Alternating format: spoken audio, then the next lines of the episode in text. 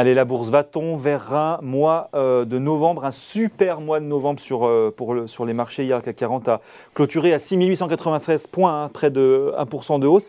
Après, d'ailleurs, un mois d'octobre, un euh, record. Il prend 6% sur un mois, 10% sur six mois. Et partout, c'est la même tendance. Hein. on gagne 4% sur le DAX, 3% à Londres.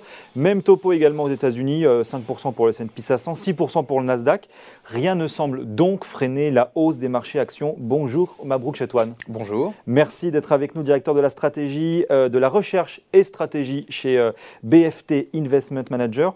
Alors, on va faire un peu de prospective, si vous le voulez bien, puisqu'on est en, début de mois, justement, pour savoir un peu comment se positionner et, à quoi s'attendre. Mais d'abord, un petit mot sur euh, ces dernières semaines. je le disais, pénurie, inflation, discours de la Fed attendu demain. Pourquoi rien n'a effrayé, n'a inquiété les marchés? Pour le moment il y a aussi un autre facteur qui contribue à la croissance des cours boursiers, ce sont les bénéfices. Euh, globalement, effectivement, vous avez cité l'ensemble des facteurs aujourd'hui d'inquiétude, qui sont source d'inquiétude. Mais alors, contrairement au mois de septembre où on avait peu de visibilité sur ces facteurs, puisqu'on rentrait euh, dans, dans, la phase effectivement la plus, euh, la plus aiguë de la pénurie, on entrait effectivement aussi avec une espèce un peu de volte-face du côté de la Fed, avec des membres qui annoncent cette mmh. fois-ci des hausses de taux beaucoup plus précoces finalement qu'attendues un tapering, c'est-à-dire une réduction des achats d'actifs qui devrait intervenir. Là aussi, on a la confirmation au mois de novembre. Donc, mm. euh, contrairement au mois de, euh, à la fin de l'été où on avait assez peu de visibilité, là, on sait en fait où sont les calendriers. Voilà, on a, on a de la visibilité. Et ce que, ce que les marchés euh, n'apprécient pas, entre guillemets, ce qui est source de volatilité et donc, in fine, un peu de perturbation sur la croissance des cours boursiers, c'est ce déficit de visibilité. Là, aujourd'hui, la question est assez, est et on va dire, est à peu près réglée, y compris sur le volet sanitaire. On voit qu'à peu près la stratégie vaccinale qui a été mis en place par l'ensemble des pays qui ont souscrit à, cette, à une vaccination on va dire, de masse fonctionne à peu près. Et on voit bien que les pays qui ne l'ont pas fait sont plus en difficulté ou plus en retard. Donc au fond, on a aujourd'hui beaucoup plus de facteurs qui militent pour euh, plus de confiance. Et le principal facteur, j'ai commencé par ça au départ, ce sont les bénéfices des entreprises. C'est ça. Mais c'est aujourd'hui le seul driver des marchés, les bons résultats des entreprises, que ce soit aux États-Unis ou en Europe, et particulièrement en France. Principalement, mais il ne faut pas oublier non plus qu'on a, là aussi, euh, les marchés sont un peu, on va dire, exigeants en quelque sorte. Hein. La croissance économique, même pour 2022, on sait qu'elle va être en ralentissement, ce qu'on appelle la dérivée seconde, est négative, c'est vrai, mais on reste au niveau de croissance qui vont être élevés. Que ce soit aux États-Unis, que ce soit effectivement même en, France mmh. ou en zone euro, mmh. en France, rappelons-le, on attend un niveau de croissance qui va être autour de 3, 5, 4% Donc, c'est quand même des niveaux de croissance qui sont quand même là aussi euh, deux à trois fois supérieurs au potentiel.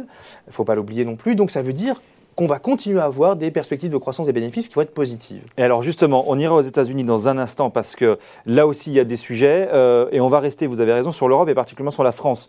Euh, on est à quelques points là du record historique, on en a beaucoup parlé hier, notamment du CAC, 4 septembre 2000 à 6944 points.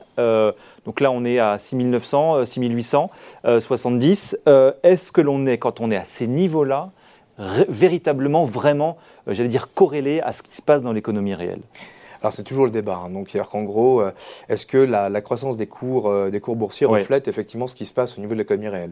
Il ne faut pas oublier qu'on a eu un soutien massif de, des banques centrales qui ont permis, là encore, euh, de tenir euh, à la fois mm. donc l'ensemble de, l'économie, mais de contribuer, il faut le, là aussi, il faut être assez clair, à l'inflation des cours boursiers. Et donc, in fine, on se dit que si on voit effectivement des, un CAC 40 qui commence à frôler les, euh, les, on va dire les 7000 points. Ça veut dire que dans le tuyau, on a euh, des de la croissance économique à venir. Mmh, et c'est mmh, un peu mmh. ce qu'on voit. Hein. Donc, encore une fois, ce que je disais juste avant, 4% euh, de croissance en France, ça reste un niveau d'activité de, qui est extrêmement élevé. Donc, on va très largement dépassé le niveau d'activité de, fin 2019 qui correspondait euh, au pic avant la, avant la crise.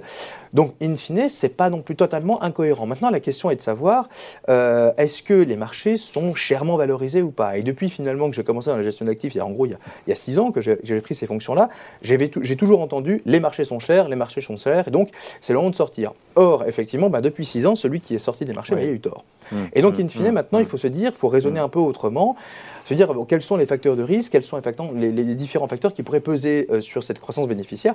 Et là, force est de constater aujourd'hui, mis à part des chocs exogènes massifs, on voit mal comment on peut inverser la tendance. Est-ce que la question quand même des, pénuries euh, va pas poser un moment de problème et va pas un peu gâcher la fête justement sur le mois de novembre euh, Est-ce que le tissu productif va pouvoir finalement supporter ça encore longtemps? Vous le disiez, on était euh, dans la partie aiguë de la crise. Bon, euh, on a quand même encore beaucoup d'entreprises aujourd'hui qui mm. n'arrivent pas à s'approvisionner. Est-ce que ça, ça va pas peser un petit peu sur les marchés là? C'est le risque. C'est le risque effectivement de voir ce qu'on appelle un choc d'offres négatif mm. entre guillemets, c'est-à-dire qu'en mm. gros, les entreprises qui ne sont pas en mesure de produire et qui stoppent leur, leur, chaîne de production. Et clairement, là, ni les banques centrales euh, et euh, enfin, les banques centrales ne sont pas en mesure de traiter ce, ce, ce, type de, de, choc. Et le problème du choc d'offre négatif, c'est qu'il est, à la fois quelque part, on restreint l'offre, on a une demande qui est forte, c'est inflationniste, voire très inflationniste. Et là, la Banque centrale se retrouve effectivement complètement démunie puisque ne peut pas monter les taux alors qu'on a une activité qui ralentit, puisqu'on a un niveau de production qui baisse.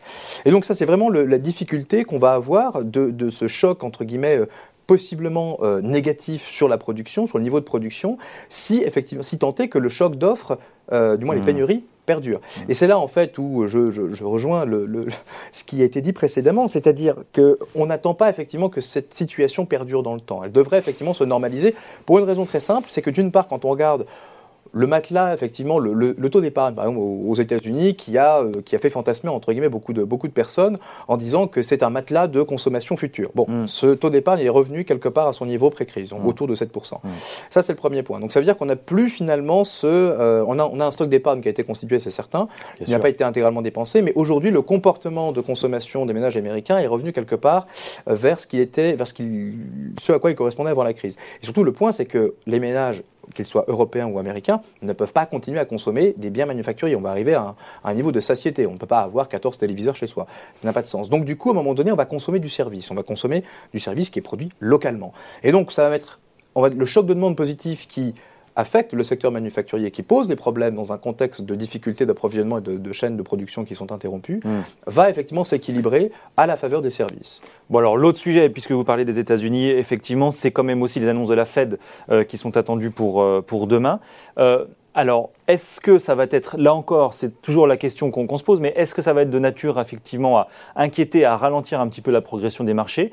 Et puis, alors, je mets les deux questions euh, dans la même et vous répondrez euh, euh, tout ensemble d'un coup sur les deux, mais est-ce que, est-ce que Enfin, pourquoi d'ailleurs, finalement, la Fed euh, et l'inquiétude que ça pouvait susciter n'a pas euh, aujourd'hui eu de, très très grosses conséquences, notamment sur, je rappelais les chiffres du Nasdaq et, du S&P 500, euh, une grosse, gros, gros impact jusque-là. Pour quelles raisons ça n'en a pas eu et est-ce que ça peut quand même en avoir là d'ici demain et puis surtout dans les jours qui, qui suivront les annonces? Alors le tapering a été, on va dire, très annoncé. La forward guidance a bien marché. Donc euh, euh, la Fed a bien préparé. C'était très tranquille et très progressif. Voilà. Et puis ils ont, ils ont même communiqué sur une espèce de soft tapering. Donc on ne va pas aller non plus euh, brutalement entre, mm. passer de 120 milliards mm. d'achats mensuels, 80 milliards d'achats de titres de dette publique et 40 milliards de MBS à rien du tout. Donc ça, on va, on va avoir une décroissance linéaire a priori de, ce, de, ces, de, ce, de cette volumétrie d'achat.